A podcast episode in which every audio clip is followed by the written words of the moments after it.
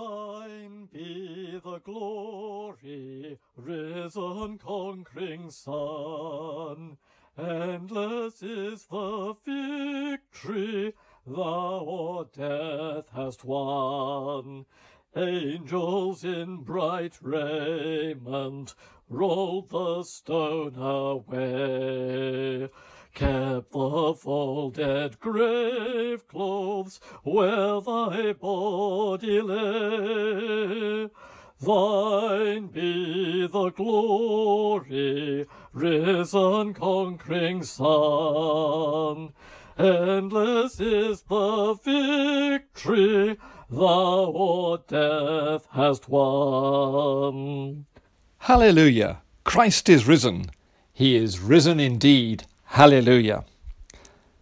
A very happy Easter to you all. My name is the Reverend Peter Walker, and I welcome you to this, the latest in our series of recorded services in the Heart of England parishes. This morning's service also features recorded contributions by Mr. Alan Stevens and by my wife Ruth. A moment of quiet and then the collect for today. God of glory, by the raising of your Son, you have broken the chains of death and hell.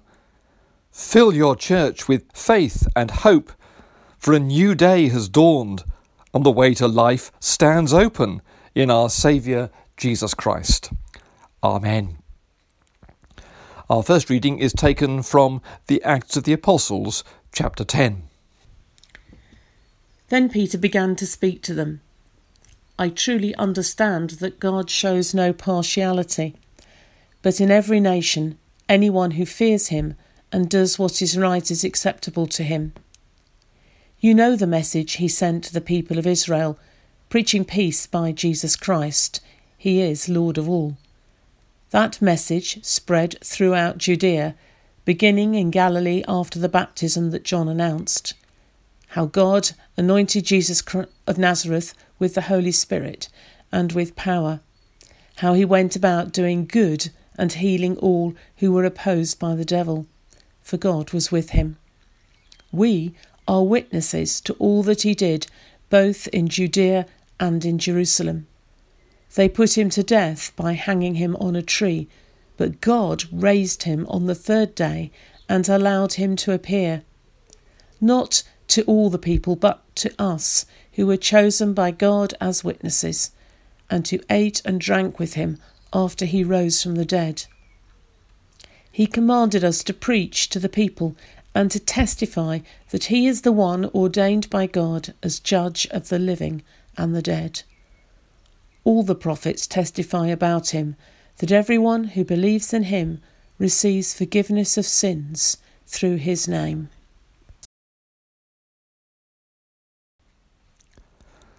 Our Gospel reading is taken from John chapter 20.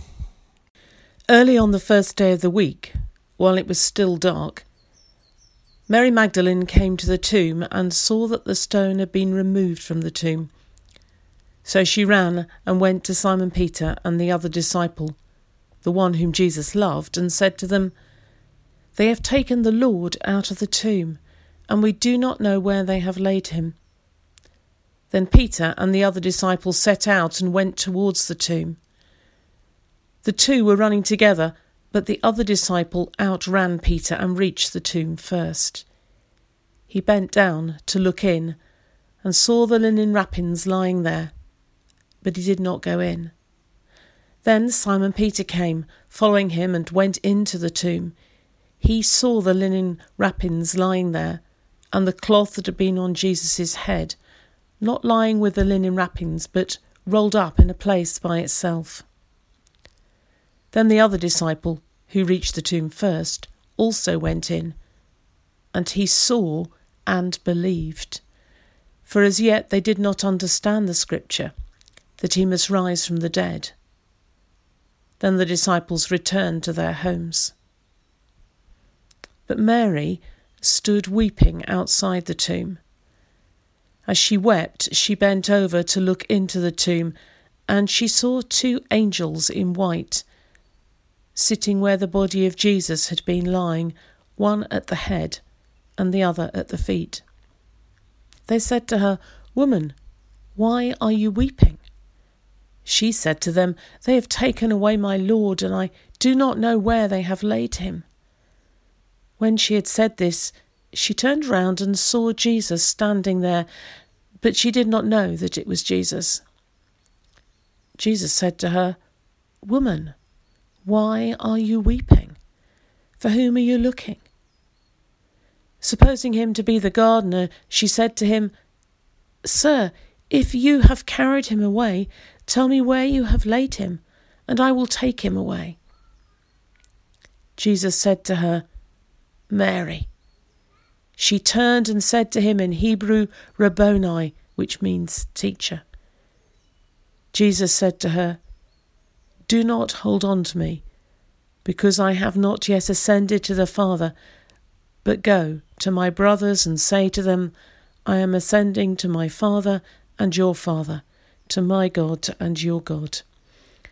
Mary Magdalene went and announced to the disciples, I have seen the Lord. And she told them that he had said these things to her. We declare together our faith. I believe in God, the Father Almighty, creator of heaven and earth. I believe in Jesus Christ his only Son, our Lord, who was conceived by the Holy Spirit, born of the Virgin Mary, suffered under Pontius Pilate, was crucified, died, and was buried. He descended to the dead. On the third day he rose again. He ascended into heaven. He is seated at the right hand of the Father, and he will come to judge the living and the dead. I believe in the Holy Spirit the Holy Catholic Church, the communion of saints, the forgiveness of sins, the resurrection of the body, and the life everlasting. Amen. Let us pray. This Easter morning, Lord, help us to discover more of you in your word. In Jesus' name we pray. Amen. The cliffhanger. At the end of the episode, the hero slips over the edge of the cliff. We think he is doomed. The credits roll, and we have to wait till next week to find. There he is, hanging short way over the side. He climbs back up again to fight another day. The cliffhanger is a stereotype. In TV and movies, we expect the hero to live again. But faced in the world around us with the reality of death intruding, we know that dead people stay dead. The ancient people were no different. They had myths and stories where people, heroes, lived again, but not in real life. Some people imagine that uneducated people long ago might not realize this. But no. Mary Magdalene, John and Peter and Luke and all the other followers of Jesus, they knew the reality of death. What they unanimously tell us is that God is stronger than death. God has always been stronger than death. In the slightly poetic language of Genesis chapter 1, there was darkness on the face of the deep. The earth was formless and void. God said, Let there be, and there was. Let there be life, and there was. Let there be variety, and there was. And it was good. Years later, John was to write, in him was life, and all things were made through him. But in the reading we hear at Christmas, John goes further. He says, We have seen his glory. He and his fellow apostles have seen glory. And one such moment when they certainly saw glory was in our gospel story, there in the tomb. At first, the empty tomb seems to be just another cruel twist of the knife. And now they've taken him away. Mary Magdalene runs to find Peter, who's in hiding, and the young John, who had stood with her at the foot of the cross. They run back to the tomb. The young John gets there first. Sure enough, the tomb is open and empty. But there's a curious thing. The linen cloths are lying there. Someone has not only taken the body away, they've gone to the trouble of unwrapping it. Why on earth? Peter arrives. There's no standing on ceremony for him. He goes straight in. Ah, there's an even more curious thing.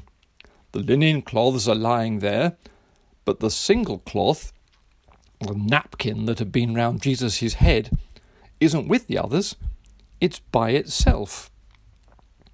Someone, having unwrapped the body, which is a complicated task by itself, has gone to the trouble of laying out the cloths to create an effect. It looks as though the body wasn't picked up and unwrapped, but had just disappeared, leaving the empty cloths like a collapsed balloon with no air in it. Then it happens. The young John goes into the tomb, and the idea that had been in their heads about someone taking the body but unwrapping it, the idea looks silly. Something quite new surges up in the young man a wild delight at God's creative power. He remembers the moment forever afterwards. Oh, it feels a bit like love, a bit like sunrise, a, bit like faith. He'd had faith before. He believed that Jesus was Messiah. He believed that God sent him. But this was this was different. He saw and he believed. He not believed that Jesus had gone to heaven, no, far better and far more surprising and remarkable. He believed that God had said something truly new. Believed that God had said yes to Jesus, to all he had been and done. He believed that Jesus was alive again. When Jesus raised Lazarus, it was different. Lazarus returned to this life. Lazarus needed someone to untie his grave clothes. Jesus left his behind. Lazarus came back to a world where death threats still mattered. Jesus had gone on to a new world where death itself was defeated, a world where life in all its fullness can begin at last. This day is the first day of God's new world. One day, you and I will experience this world in all its fullness. Until that day, we know that it is true because Jesus has already started this life. We have his promise that we shall join him. That Easter, John saw and believed. Through the witness of Mary Magdalene and Peter and John, we too can see today. Let us believe as well. Jesus is alive. Hallelujah! And now our prayers. Abba, Father, we come before you in humility and joy. Through the risen Christ, we are your people. Praise and thanks to you for our salvation. Lord, in your mercy, hear our prayer.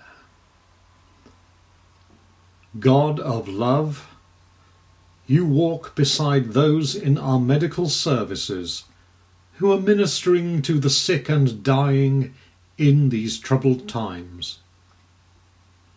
May they draw strength from the presence of the risen Christ as they faithfully go about their task. Lord, in your mercy, hear our prayer. We pray for all who give service to alleviate the problems we face. Actions of friendship and charity grow daily. We ask that you will encourage us all to be good neighbours and sustain our love towards each other when the time of trial passes. Lord, in your mercy, hear our prayer. Grant to us, Lord, wisdom and patience as we face the necessity to build new rhythms into our daily lives. Keep us from tiring on the long road ahead, that we may persevere and run the race you have set before us, in the sure and certain knowledge that the risen Christ walks beside us. Lord, in your mercy, hear our prayer. From the Book of Common Prayer we pray, O Almighty God, who in thy wrath didst send a plague upon thine own people in the wilderness, for their obstinate rebellion against Moses and Aaron, and also in the time of King David, did slay with the plague of pestilence threescore and ten thousand. And yet, remembering thy mercy, did save the rest. Have pity upon us, miserable sinners, who are now visited with great sickness and mortality, that like as thou didst then accept of an atonement, and didst command the destroying angel to cease from punishing, so it may now please thee to withdraw from us this plague and grievous sickness. Through Jesus Christ our Lord. Amen.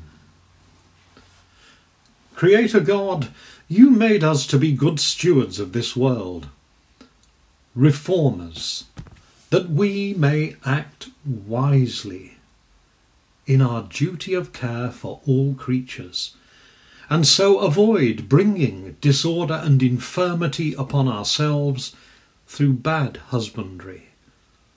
Lord, in your mercy, hear our prayer.